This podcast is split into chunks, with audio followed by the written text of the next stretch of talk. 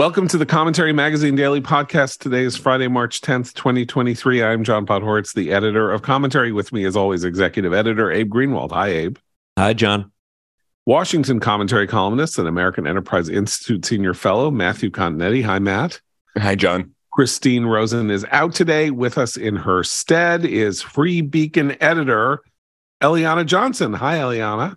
Hi, John. Thanks for having me. Also, co host of one of my favorite podcasts, Ink Stained Wretches, available every Friday morning in your podcast inbox. Uh, lots of different things today. Very good job numbers, second month in a row, which we've had really good job numbers. Um, there's a lot of surprise being expressed about good job numbers and and then i was reading one of these stories this morning about how nobody expected that after the pandemic uh, there would be really good job numbers and things like that and then i was i was reading this and i was thinking wait that's not right it, after the pandemic everybody thought there was going to be an economic boom after the pandemic because there was so much pent up demand and pent up supply chain issues and all of that. And I, I don't know. I, I, read these things and then I keep remembering that macroeconomics is is is is horse patootie and that we should stop listening to everything, all these analyses of this uh, $24 trillion economy because nobody knows anything and they're all stupid and they come up with these theories and the common sense is like thrown out the window. Um, so I'm now in my nihilistic, I'm stopping, I'm not listening to anybody anymore. well, you know what's funny is there was this narrative uh, that developed uh, during the 2020 campaign, propagated by Biden, that the um, pandemic caused a huge economic crisis and a economic contraction uh, uh on par with uh, the Great Recession. And th- you know that was true for the first, I'd say, quarter two first two quarters after the pandemic hit in March of uh, 2020. But Biden inherited a growing economy. And so much of his um, rationales for his massive spending was, well, we have to dig out of this big hole. We have to dig out of this big hole. When in fact, he clearly overspent, and that helped generate the inflation. Um, so a lot of this uh, is kind of looking back and saying, "Oh, it was so terrible. It was so terrible." I mean, it was for the first six months or so, but the American economy has com- uh, amazing um, capacity to recover, and it was already recovering by the time Biden took office. The, uh, the other point I think on the jobs numbers, they were pretty impressive. Uh, I think the call was for about 255, 255,000 new jobs, and it came. The number came in at 311,000, so significantly higher than the, uh, what was being predicted. But what that means is Jerome Powell's um, efforts to uh, continue to raise interest rates will proceed uh, because the, this economy is still running pretty hot. Inflation is not under control. People are still being hired. And that, I think, sets up Biden uh, for perhaps some trouble down the road. Everyone's been saying, oh, the recessions are coming. The recession's coming. The recession's coming. And we had those two consecutive quarters of negative growth uh, last year, which, you know, historically that is what a recession is, but they were mild and we went back to um, growth shortly after. The timing of a recession, if it happens, is very important because if it happens next year in the middle of a presidential election, Biden's in big trouble. Right. Well, the other way of looking at this is that we had a recession last year, but it wasn't really a recession because it didn't feel like a recession and uh, not only were liberal economists trying to redefine recession so that they wouldn't have to call this a recession in the middle of Biden's effort to uh, and the Democrats' effort not to be destroyed in the midterm elections. it's just a question of what people feel. Do they feel like they're poor? Do they feel like things are bad? And that that's that's not definable until it happens. Like uh, right. macro numbers will be whatever they were. People did not feel like the economy had had turned on them. Maybe they felt like inflation had turned on them, but they didn't feel like you know they didn't feel bad in the way that they you might have thought that they were going to feel bad. So in that, in that, sense this is all evanescent. Like we just don't yeah. know. I think that's a great point. I just want to add um you know there's the there's the growth number which a lot of people pay attention to. Then there's the jobs number which a lot of people especially in washington pay attention to. But the real number that matters is uh, wages and what people are feeling. And the truth is, because wage growth has been outpaced by inflation now for several years, most Americans have a very dismal view of this economy.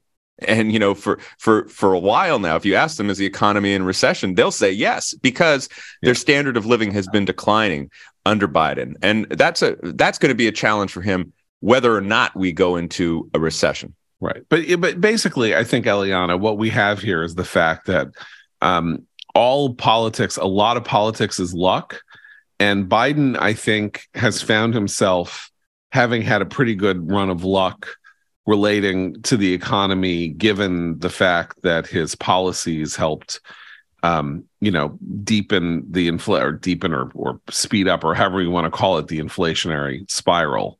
And you just can't deny that, you know, every month he kind of like is spared a kind of um, polling guillotine by the fact that, you know, the numbers come out and they're not so bad.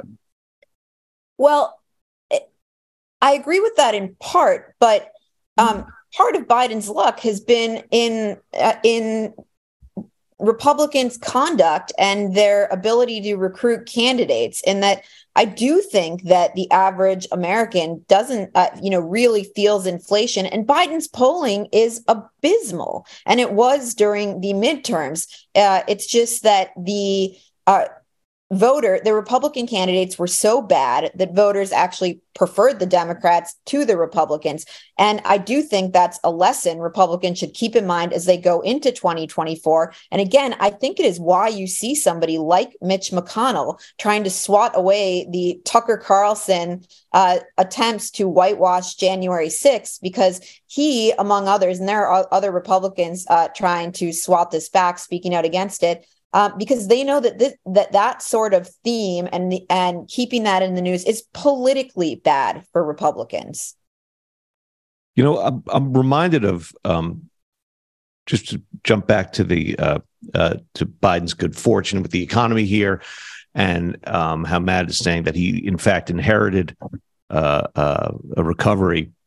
Um, so much of what we're we try to decipher in this economy has to do with all the political massaging going on in the media because uh, this reminds me so much of the the denial of the V-shaped recovery from the pandemic. It's like every every time, and they would they would put the the sort of V up on the screen and say, no, no, that's that's that's not a V. It's a we're, different we're, we're not bouncing it's, straight back. Yeah, yeah, it's a K. It's a K shaped recovery, right, or it's right. a it's an N shaped recovery. Right, you know, N. Yeah, yeah. Okay, I got to quickly move into one thing about the pandemic. We keep, I mean, you know, it's like uh, the uh, eternal return to the pandemic subject. Uh, I, the Washington Post apparently has decided to do an endless series this month on the fourth anniversary of the pandemic. Yesterday, of course, they did the story we talked about about how it's so terrible that conservatives have taken all these tools out of the toolbox for the next pandemic uh, it's not going to be so easy for people to just shut businesses and schools down the way it was this time. Right. All the like, all the wonderful tools the Democrats used to respond so capably to the first pandemic. Exactly. Oh so oh there's gosh. another. We might not be so on our toes, on our yeah.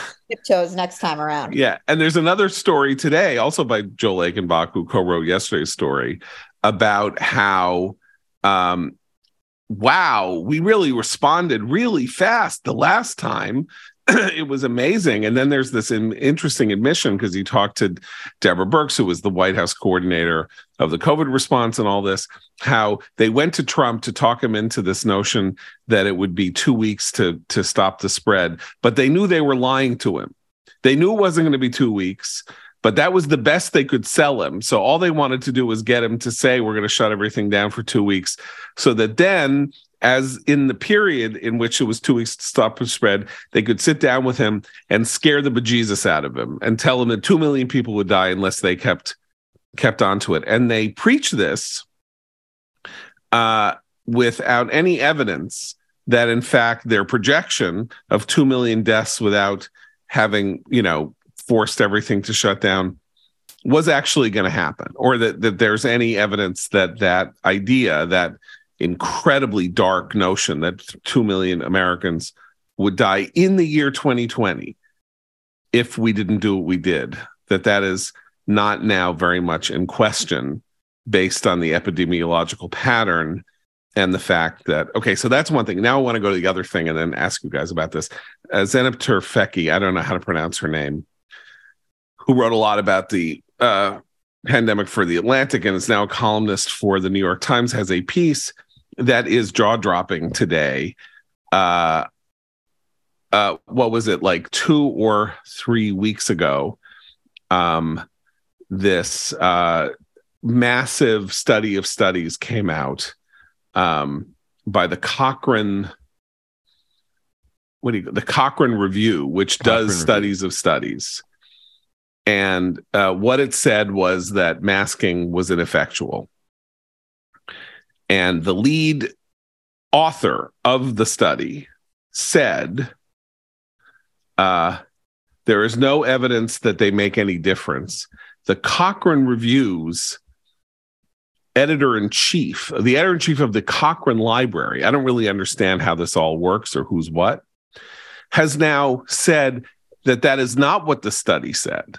And she's apologizing for saying that masking didn't work because that's not what the study said, except that the author of the study, and she is not the author of the study, said the study says that masking didn't work. But the bureaucrat who is is sort of in charge of the Cochrane Review is now telling Zeynep Tufekci that that is not what the study said, and that the study said that masking they couldn't determine whether masking was or was not effectual because there weren't enough double-blind studies or something like that. And of course, So that's what they're have- saying now. You're right. They didn't say that in the actual review, right?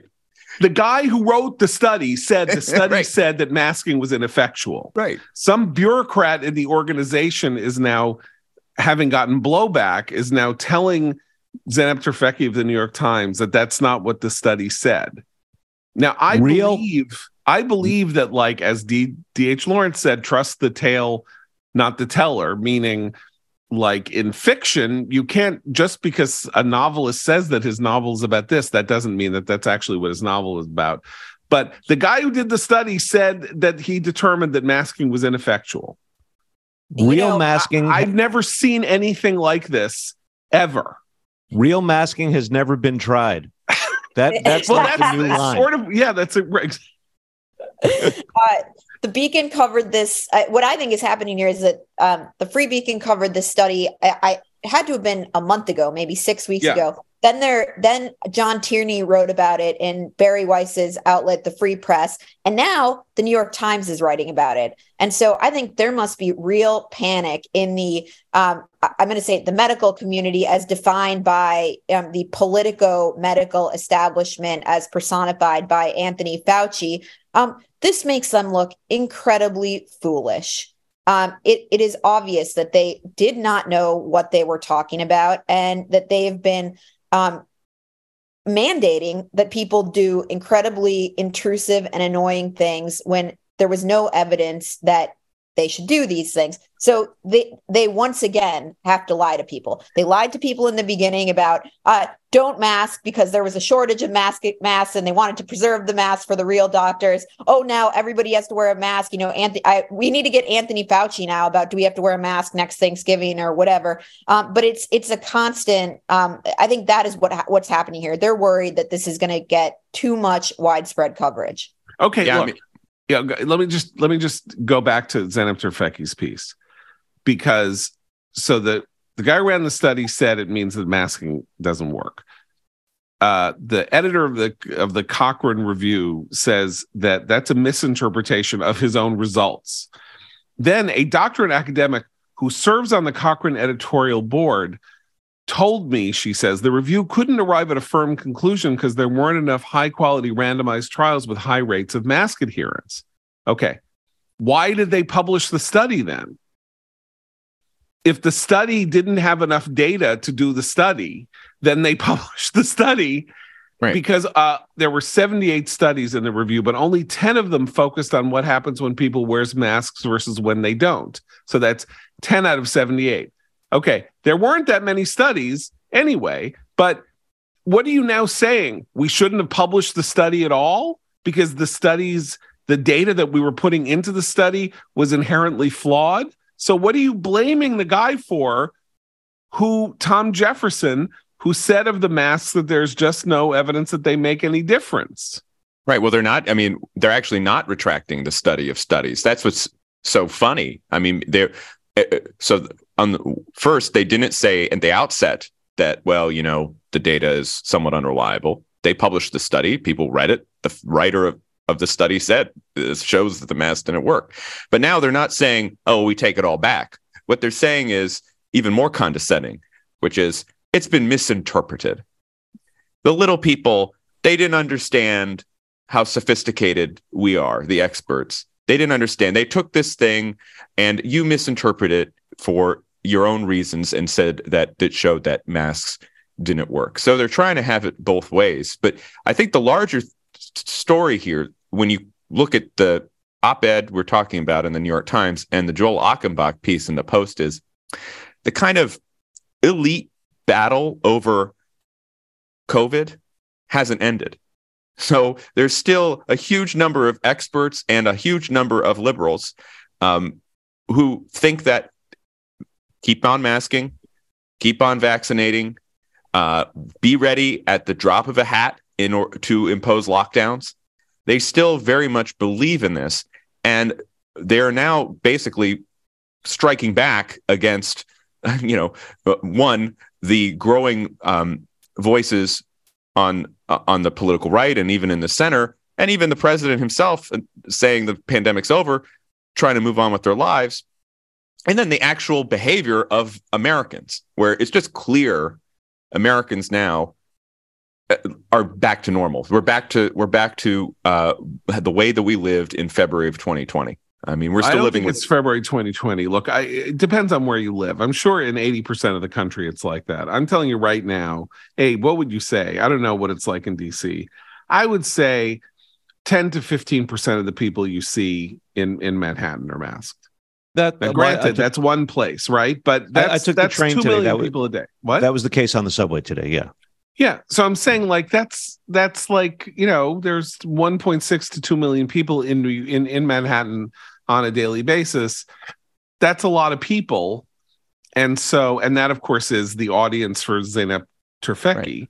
Although a lot of people that you see masking, I think, are people who were afraid of the vaccine didn't get vaccinated and are now wearing masks because they don't want to get vaccinated because they're afraid of the they're afraid of the virus and they're afraid of the vaccine and this is the default uh, position i think i also I, I, assume when i see people with masks these days that they have it or they're getting over it uh could the be. actual you know yeah there could in other words i think there are four or five different categories of people yeah. who are still masking but, but i think what's interesting here is the nature of this counter response that you're talking about, Matt, which is to say the organization that puts out the study that says that masking was ineffectual, lead author of the study says masking is ineffectual, then says, Our study doesn't say masking is ineffectual.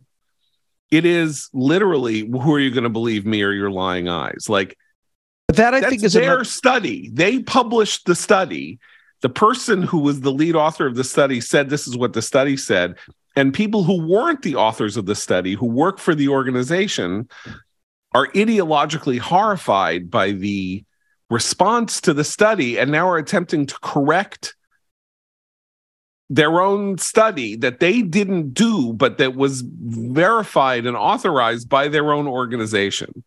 I cannot but, think of an analog to this but this is, I think, you know, an, another part of, of what Matt says is the big story here is that yes, this elite argument is is is is not over, and but it's never going to be resolved with data. Like that that doesn't happen now, um, because every side can analyze data into oblivion uh, over and over again. There's it's sort of it's never conclusive anymore. Even even if it is, it's not but it's their own data. It's their own study. this isn't like Jay Bhattacharya did a study. This is as though Jay Bhattacharya denies that comes out and says that masking was was good. I mean, that's that's the that's the analogy here. What's the uh, what's the Fitzgerald line that you know the sign of a first-rate mind is to hold two contradictory ideas at once. That's clearly what's happening at the Cochrane right. Review. They must have some very high-rate minds there because yeah. they are both confirming that masks don't work yeah. and saying No, they really do. Also, why are they dying on this hill? Like the, the simple fact of the matter is that you can say that at the time, given everything that there was and the fear that was totally justified, that this was the response to trying to help people deal with an unprecedented health threat. And that they did what they had to do with the information they had at the time. And there was junk science and bad ideas being that were coming off from uh, places uh, on the right that were skeptical of the seriousness of the virus. That that was real. You know richard epstein is a libertarian you know law professor said 5000 people would die from covid. Like it's not like there wasn't bad thinking about this that you know that it left unchecked or unresponded to could have let a lot of people do things that might have been very reckless. Having said that you know the fact pattern changes. They really want to die on the hill of we need to say that masking was okay. It's okay to have been all i'm saying is it's kind of okay to have been wrong about this because you were trying to save lives the best way you knew how without any idea of wh- how to mitigate the threat of an unprecedented virus. The problem is that these people then have brought in every every aspect of their response. It was it was you know there was no lab leak you shouldn't wear masks until suddenly you should only wear masks you should go to chinatown and support Asian businesses so that you don't look racist to you have to stay inside forever and we'll lock we'll we'll take padlocks off playgrounds. And then of course, no, no, no, it's really important to protest the killing of George Floyd so 25 million people can go demonstrate for 3 weeks yeah, while I mean, everybody think, else stays inside. I think you're absolutely right to point out just kind of the comprehensiveness of the response that we've been seeing in recent days, whether it's the fight over the lab leak hypothesis or it's this batch of articles in the Washington Post, which, uh, as an aside, you know, um, as Fred Barnes once put it to me, the most, the deadliest words in journalism are first in a series. So you've been you've been a very yeah. good follower of the news, John, to read all of these articles. But so it, then you have the so the series in the Washington Post, and now we have this op-ed in the New York Times.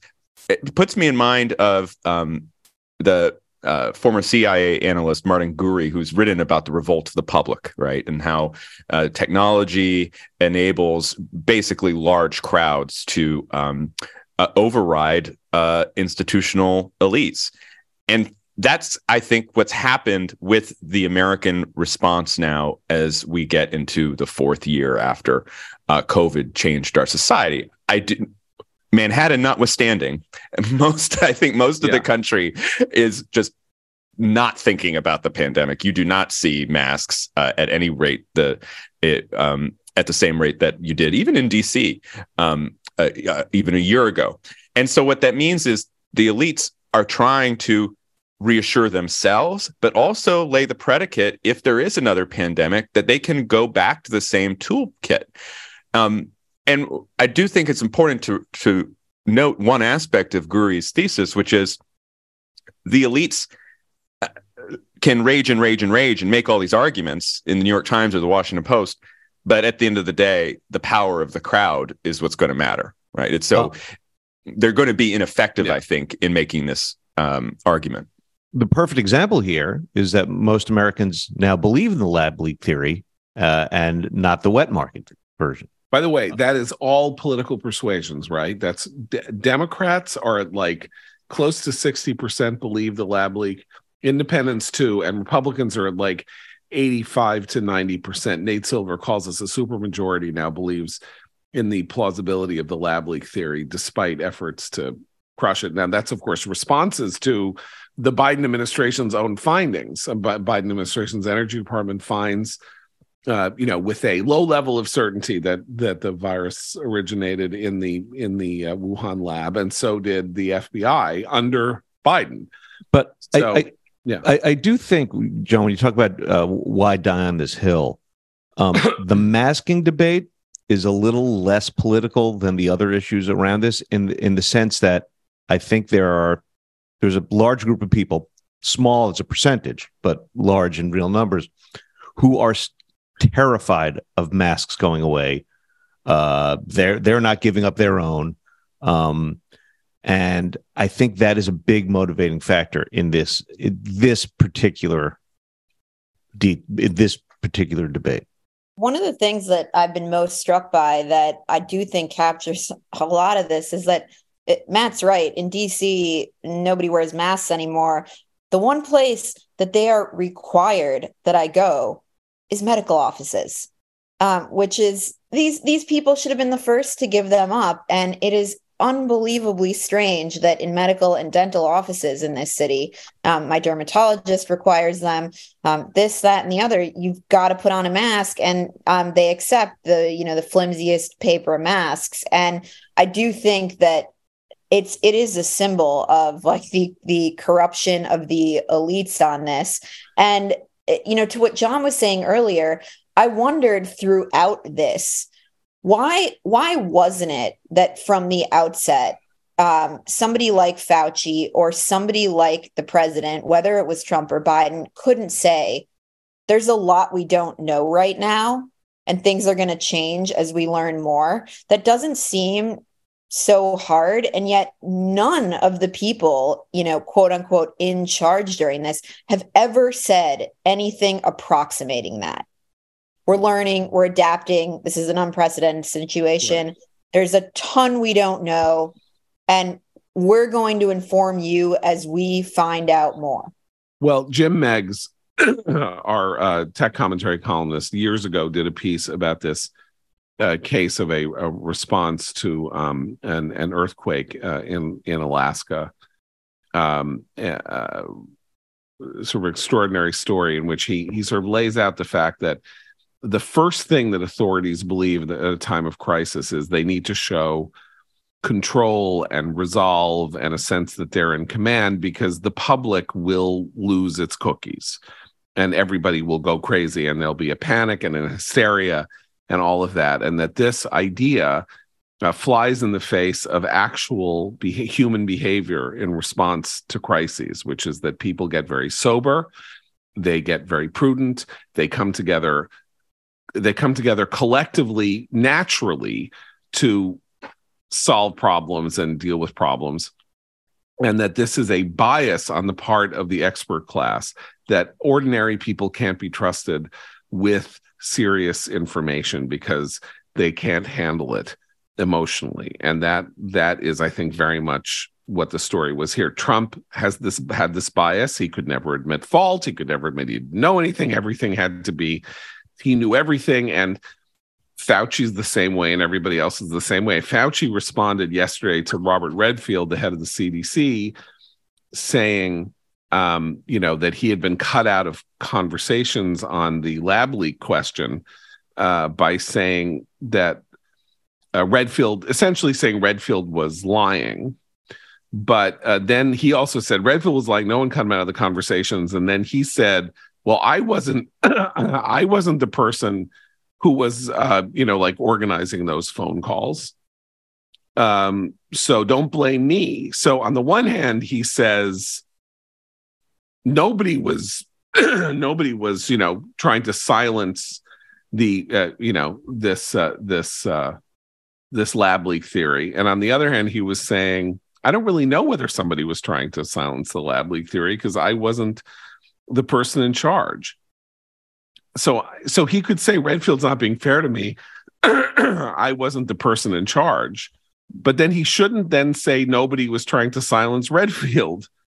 Why is he why does he why is he combining the two? He could say it wasn't me. But he doesn't say it wasn't me because even he can't bear the idea that he wasn't in charge of all the decision making it's just a very interesting mindset i think you see there. Let's let's shift gears for a minute and talk about another sort of amazing thing that's going on which is the story that hit the new york times yesterday about six o'clock that uh, alvin bragg the manhattan da is on the verge of indicting uh, Donald Trump uh, on charges relating to the payout to Stormy Daniels, the hundred and thirty thousand uh, dollars paid out to Stormy Daniels uh, through Trump, through the National Enquirer to silence her about their night together in 2015. Um, the New York Times story simultaneously says he's about to be indicted in this unprecedented moment, and then also casts very harsh doubt on the wisdom of this indictment, given what they know. It says Bragg is on the verge of using an untested theory of how to indict him for a felony if he indeed indicts him for a felony that it's a creative use of the law rather than a you know open and shut case uh, use of the law. And i'm not going to go into the details because i don't really understand it. There's one thing that's a misdemeanor but if you add knowledge of forethought then it becomes uh, about a second crime it becomes a felony but whatever it doesn't matter um and I read this and I'm I have two thoughts. One of which is I cannot believe that this is actually going to happen if the case is as shoddy as even the New York Times makes it sound. And the other is I don't think this story came from Bragg's office. If you read the story really carefully, it kind of sounds like it came from Trump's lawyers. And therefore, Trump's lawyers may be characterizing it as solely Bragg is about to indict him relating to this payoff to Michael Cohen through the National Enquirer and da da da da. But if I'm right and this story came from Trump's people, they don't know what Bragg has. They don't know what Bragg is actually would would actually indict him on, and uh, they don't know what Trump's now uh, convicted uh, CFO Allen Weisselberg might have told them, since he is now was cooperating with them. And so I have two thinking. One of which is he already he decided last year, Bragg. I'm sorry that he wasn't going to bring a crappy case against Trump, and therefore he dropped some of the charges. He dropped an investigation, thus enraging the people in his office who were doing this investigation. And then he reopened the investigation or reignited a push to get Trump on this Stormy Daniels stuff. Uh, I feel like he wouldn't do that unless there was some there there, and that new information. Time, yeah, yeah. Like, I really. I mean, as the dude says, he want to bring Big Lebowski. Yeah. New facts have come to light.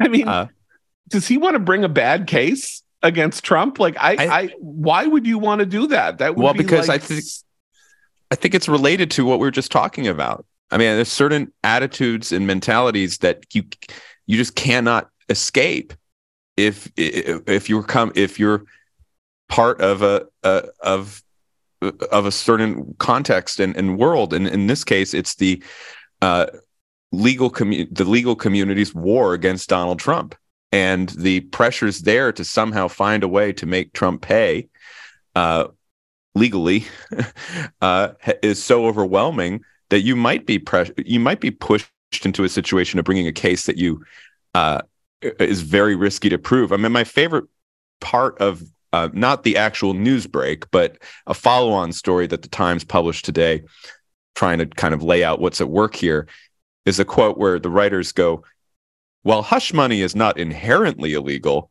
the prosecutors could argue that the $130,000 payout effectively became an improper donation to Mr. Trump's campaign under the theory that it benefited his candidacy because it silenced Ms. Daniels.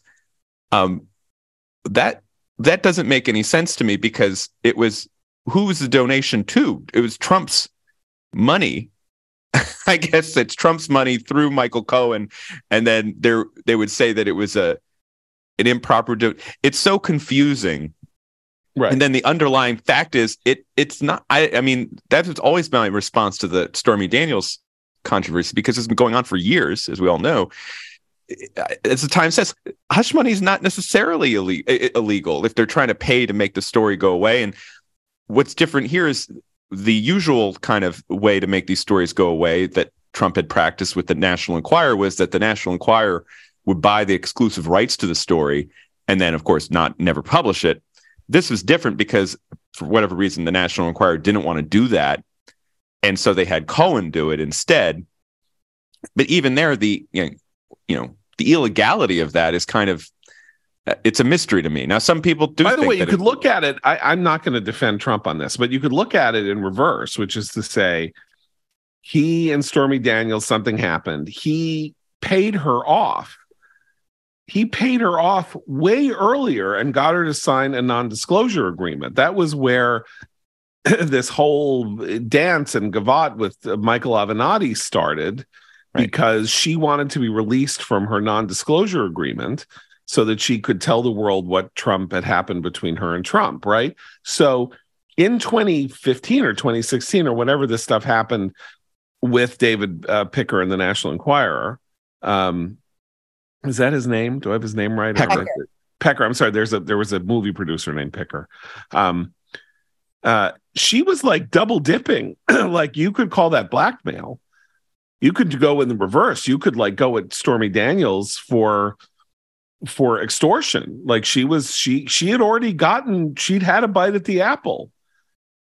Well, he paid her, she signed something, and then she came back to him and said, Screw you, pay me more. I'm gonna and then it just so happened that she being stupid went to a friend of Trump's to try to get the money.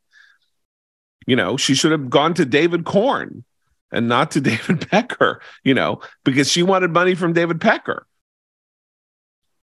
Anyway, Eliana. my other favorite part of this story is the, the paragraph that follows the one that Matt read is combining the criminal charge with a violation of state election law would be a novel legal theory for any criminal case, let alone one against the former president, raising the possibility that a judge or appellate court could throw it out or reduce the felony charge to a misdemeanor.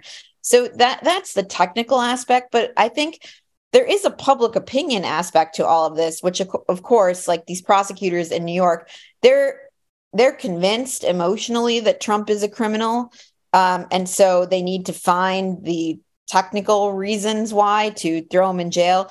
But the stormy daniels thing it seems to me that like regular people can understand why this happened and are not that outraged by it. Like there's a lot that Trump does that outrages me. This is not one of those things. Well, think um, think about that. I mean, there on, are three people get it. Like cheated on your wife and you want to pay to shut up the mistress. Like okay, you know. There are three different investigations going on to Trump right now, right? I mean, there's this one in Manhattan with Stormy Daniels. There's the Georgia investigation, the Fulton County District Attorney into whether he uh, broke the law trying to get votes in Georgia to overturn the result there. And then there's the special counsel investigation out of DC, which is investigating um, uh, January 6th and the documents. Okay, so those are all the it, to, to arrive finally at the one indictment is over Stormy Daniels is a gift to Trump. It's just yeah, a, it's right. a total I, gift. That's why. Think, Abe, that's but why I, I, I, wonder. Go ahead. But, why I wonder yeah, but John, whether as I said, I think this story came from Trump's people. And I think it is characterized in the way that is best for Trump. That's weird that the New York Times story is as sort of, I wouldn't call it favorably disposed, but it kind of spins it in Trump's direction. And I don't know that we know that this is the all of it. Like, I still think I have already go ahead. Sorry. I have zero problem believing that Alvin Bragg put together a flimsy case against Trump. Um, I find it completely plausible that that's exactly what has happened.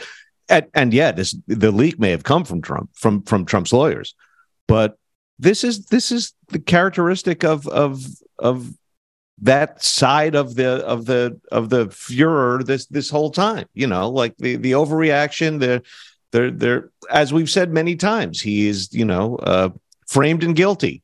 You know, uh, yeah. and this is this is what they do to him. Well, look, it's like when when they got the tax records, when the tax records were leaked to the New York Times, twenty years of his taxes, um, you know, a, a really significant breach of federal law that has never been adequately adjudicated or ever adjudicated. Um, and what did they find? They found that he didn't break the law. Like it's like it's like the you know um, he he did everything he did. It's very sleazy. It's very this. It's very that. He claimed a billion dollars in losses, so he didn't pay taxes for 15 years and all of that. And guess what? That was all legal. And he'd been saying that in public all yeah. along. That was yeah. that was his I'm whole smart. argument in I'm smart. My my yeah. goal, right? My goal as a businessman is to pay as little in taxes as possible, and I pulled it off. Like you should be impressed with me. And yeah, um, and the MAGA world starts clapping. Yay! Yeah, you know? yeah. Oh man, uh, I don't know. I don't know. I'm just saying that that I wouldn't I wouldn't take it as a I wouldn't take it as gospel that this is all all that Bragg has. Well, because and as I say, I don't, this the story came from Bragg, but I kind of remember I? thinking similar things at the very start of the uh, Russia collusion investigation. Yeah, it had to too. be. Yeah, there had, had to, to, be, be more than this. there. But, but also know, think of it this true. way: it's not the only investigation. Even if Bragg, so, let's say um, the Trump, the best case for Trump is Bragg does go ahead and file these charges, and so Trump can say uh, political prosecution. There's a flimsy case and everything. But if Bragg is willing to do this with the facts that we have available to us, it also suggests that someone like uh, the DA uh, the, in Fulton County, uh, Fani Willis, uh, is going to go ahead with it. And it also suggests that maybe Jack Smith, the special counsel, is going to go ahead with it too. So one political prosecution, I think, may be a um, problem that Trump can handle or respond to, or you know, um, kind of navigate around. If he has three, yeah, by the end of the year, that that is kind of a, a, an overwhelming challenge. I mean, just in terms of his time, right? Um, yeah. And that may be actually what these prosecutors are thinking in the back of their minds. And by the way, not just not just in terms of his time, but in terms of his candidacy, because as I see it, like he he has been showing renewed life as a presidential candidate by putting things on the front burner that are not simply about him and being able to put some of his own obsessions on the back burner. That will be impossible for him in an atmosphere in which he's running as the martyred person who is you know being pursued by this you know three-headed hydra I, and and therefore the candidacy will solely be about him. They'll be like when uh, lenny bruce the comedian uh, ended up he stopped telling jokes and started people came to see his set and he just would read from the transcripts of his court proceedings. Uh, and and people would say tell jokes like start yelling at him from the stage that he should tell jokes because they didn't want to hear about his obscenity trials in in in New York and San Francisco like that's Trump that's that's the other danger to Trump is that um he found a sweet spot in the last couple of weeks and they could really knock him off his eh, knock him off that that that course um, you know, uh, so that's the question. What will Trump's spring be like? You know what your spring should be like? You should be putting some life, breathing some life into your own backyard with fastgrowingtrees.com. From shade to fresh fruit to privacy and natural beauty, let fastgrowingtrees.com help you plant your dream garden with their expert advice and fast, reliable shipping. FastGrowingTrees.com's plant experts curate thousands of easy to grow plant, shrub, and tree varieties for your unique climate. Meyer lemons to evergreens and everything in between.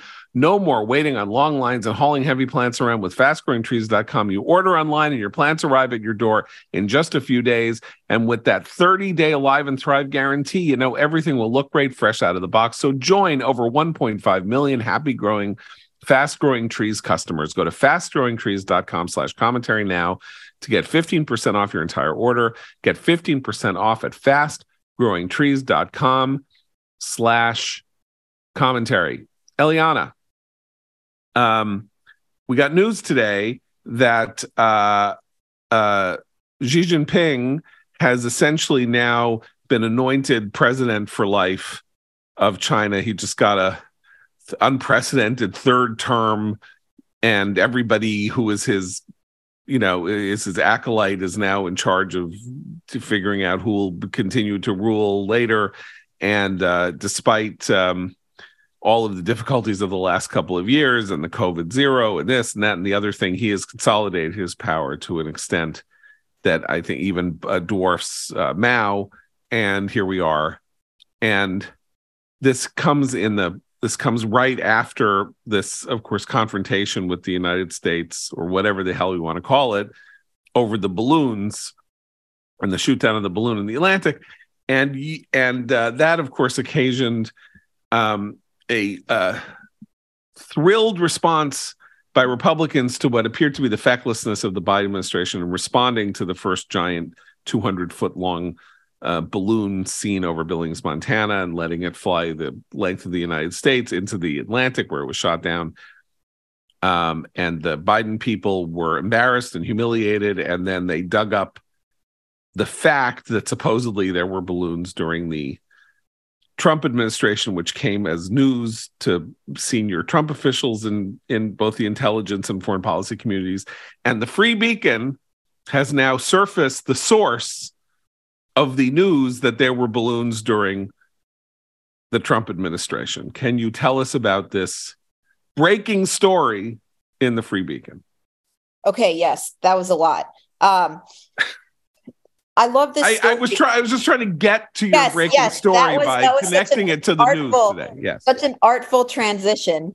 Um, so interesting. I, I, love the story about the uh, Biden administration's leaks on the balloon because it gives a real inside look about how these media wars and information wars are played in Washington, D.C. So, um, Adam Kredo at the Free Beacon reports that Marco Rubio and Roger Wicker uh, allege that a top Pentagon official, Colin Kahl, leaked the classified information to reporters that um, in the, as the Biden administration was dealing with this China balloon fiasco, um, oh, there were tons of balloons during the Trump administration. And you'll recall we saw those stories.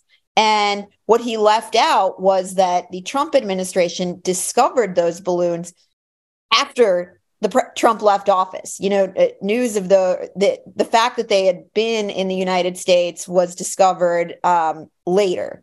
They didn't know it while it was flying over Montana. Uh, contrast that with the Trump administration, which knew it was flying over Montana and did not disclose that to the American public. It was, uh, you know, it was discovered by uh, Montanans looking up at the sky. But anyhow, um, so we get it. We get a window into what actually happened here, how this information got out, and the extent to which the Biden administration was panicking and trying to fight back um, and do damage control. Um, over the Chinese balloon situation. And I do think the Xi getting uh, anointed president for life, and at the same time, and I know we'll get to it, brokering this deal between Saudi Arabia and Iran, um, a task at which other countries have failed, um, does uh, underline the extent to which it is important that the Biden administration pushes back on Beijing, which we have not seen it do over the over the balloon situation. Matt, can we talk about Colin Kahl a little bit because it's interesting that he is the leaker, according to Marco Rubio and Roger Wicker of Mississippi. Um, because Colin Kahl is the Undersecretary of Defense for Policy, so that's a wonky job in the Pentagon. Why would he be retailing a hit story on Trump and the balloons that to protect Biden? Well, he's a very political. He's a political. Right. Well, that's what I'm saying. Yeah, so I mean, I, am not a fan. I'm not. I'm not right. surprised when I read this headline. I'm yeah. not a big fan of of his. He's major architect and defender of the Iran nuclear deal. During the, he's an Obama fixture who uh, got a high level Pentagon job under Biden. He uh, he has been um, at the forefront of kind of the Biden administration's uh, passive aggressive uh, dealings in arming Ukraine, for you know the whole tank debate. Uh, for example, a couple months ago, he was the one saying, "Yeah, they don't really need the tanks, and you know we we will give them what they need when they need it." And of course, they end, end up do uh, supporting the tanks, but you know tanks that won't arrive there for a while. So, if you recall, there, another great Free Beacon story uh, from the beginnings of the Biden administration, this series written by uh, Alana Goodman, it was into Colin Kahl's tweets, you know, and some of the very partisan tweets he had been um, issuing, posting during the Trump administration. Uh, and uh, it, it wasn't enough to get him derailed from confirmation, but he's a political actor. And so I can, I can easily see him uh, recognizing that uh, the Biden administration had completely fumbled on the response to the balloon, and in the uh, hurried attempts to push back, leaking this information, which, as Eliana said, was, was very misleading.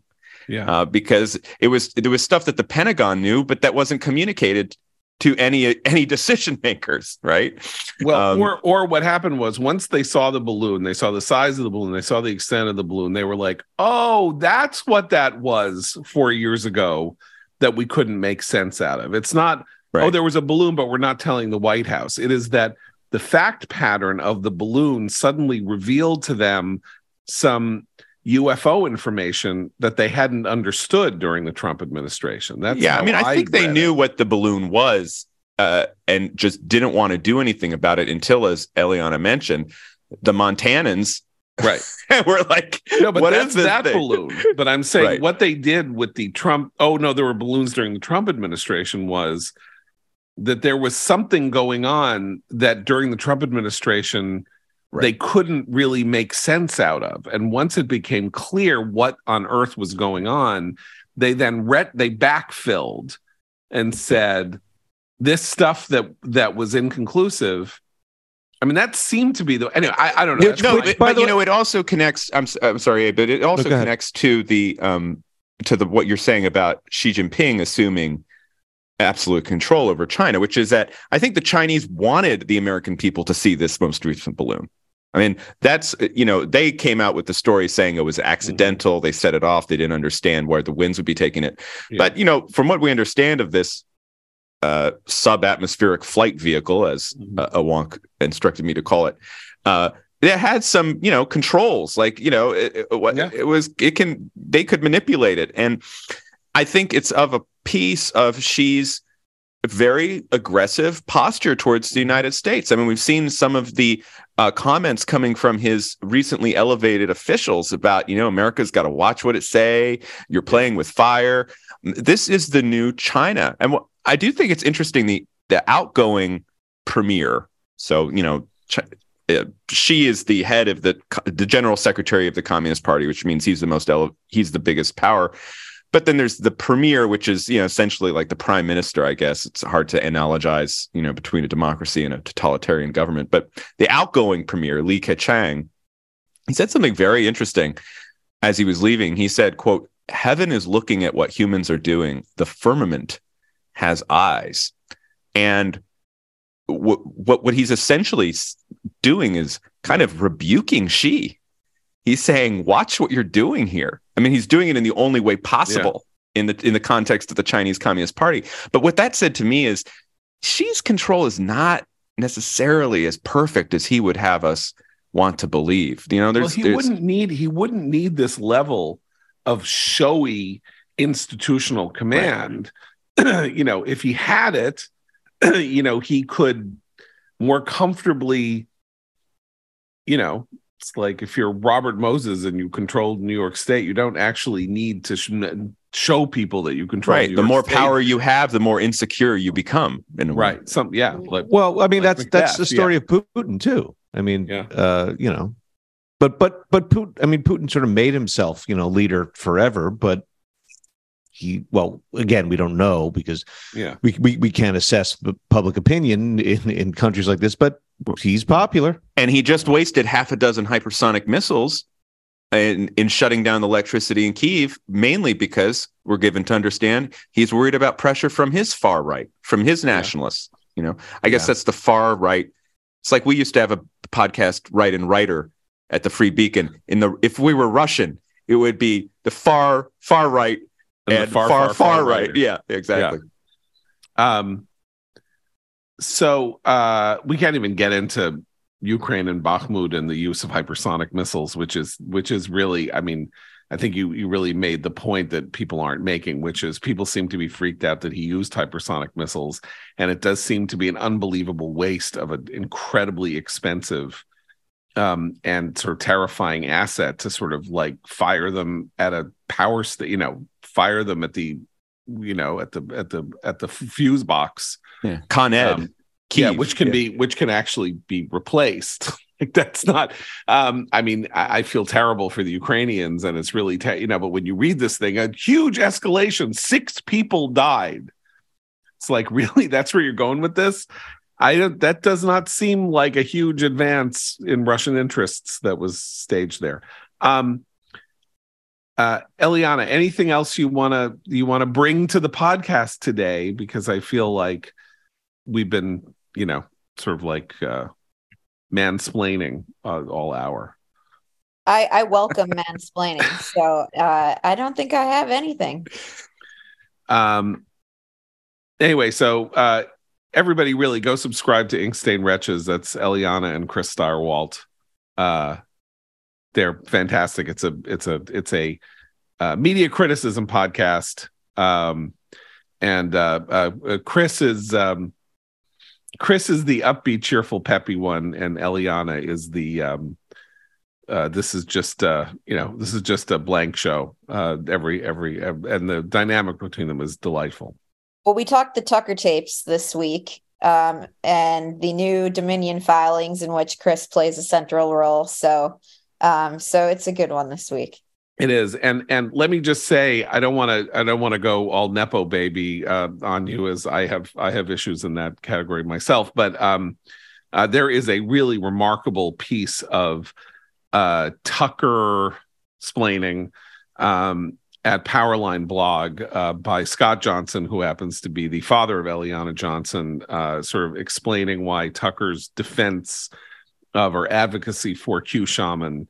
uh, is preposterous, that is uh, definitive, and everybody should go there and and and read it.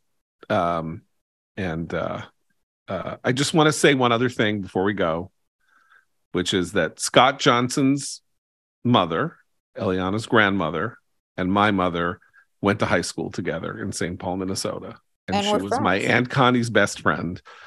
And so this is a the mystic chords of memory our binding commentary and the Free. Beacon. Of course, Matt, also editor of the Free Beacon before Eliana, columnist for the Free Beacon.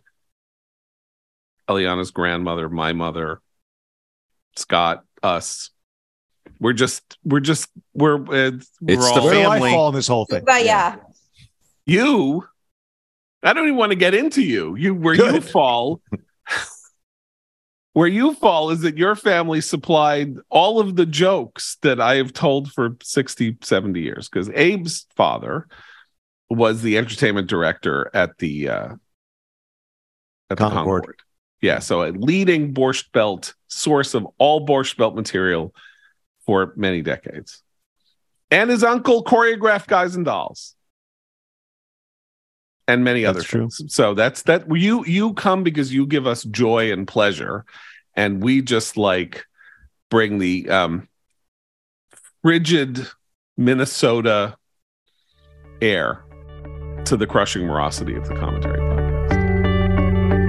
All right. Thanks very much. thanks very much for joining us Thank today. You. I hope everybody has a great weekend. And Eliana, thank you. And for Matt and Abe and the absent Christine, I'm John Podhoretz. Keep the candle burning.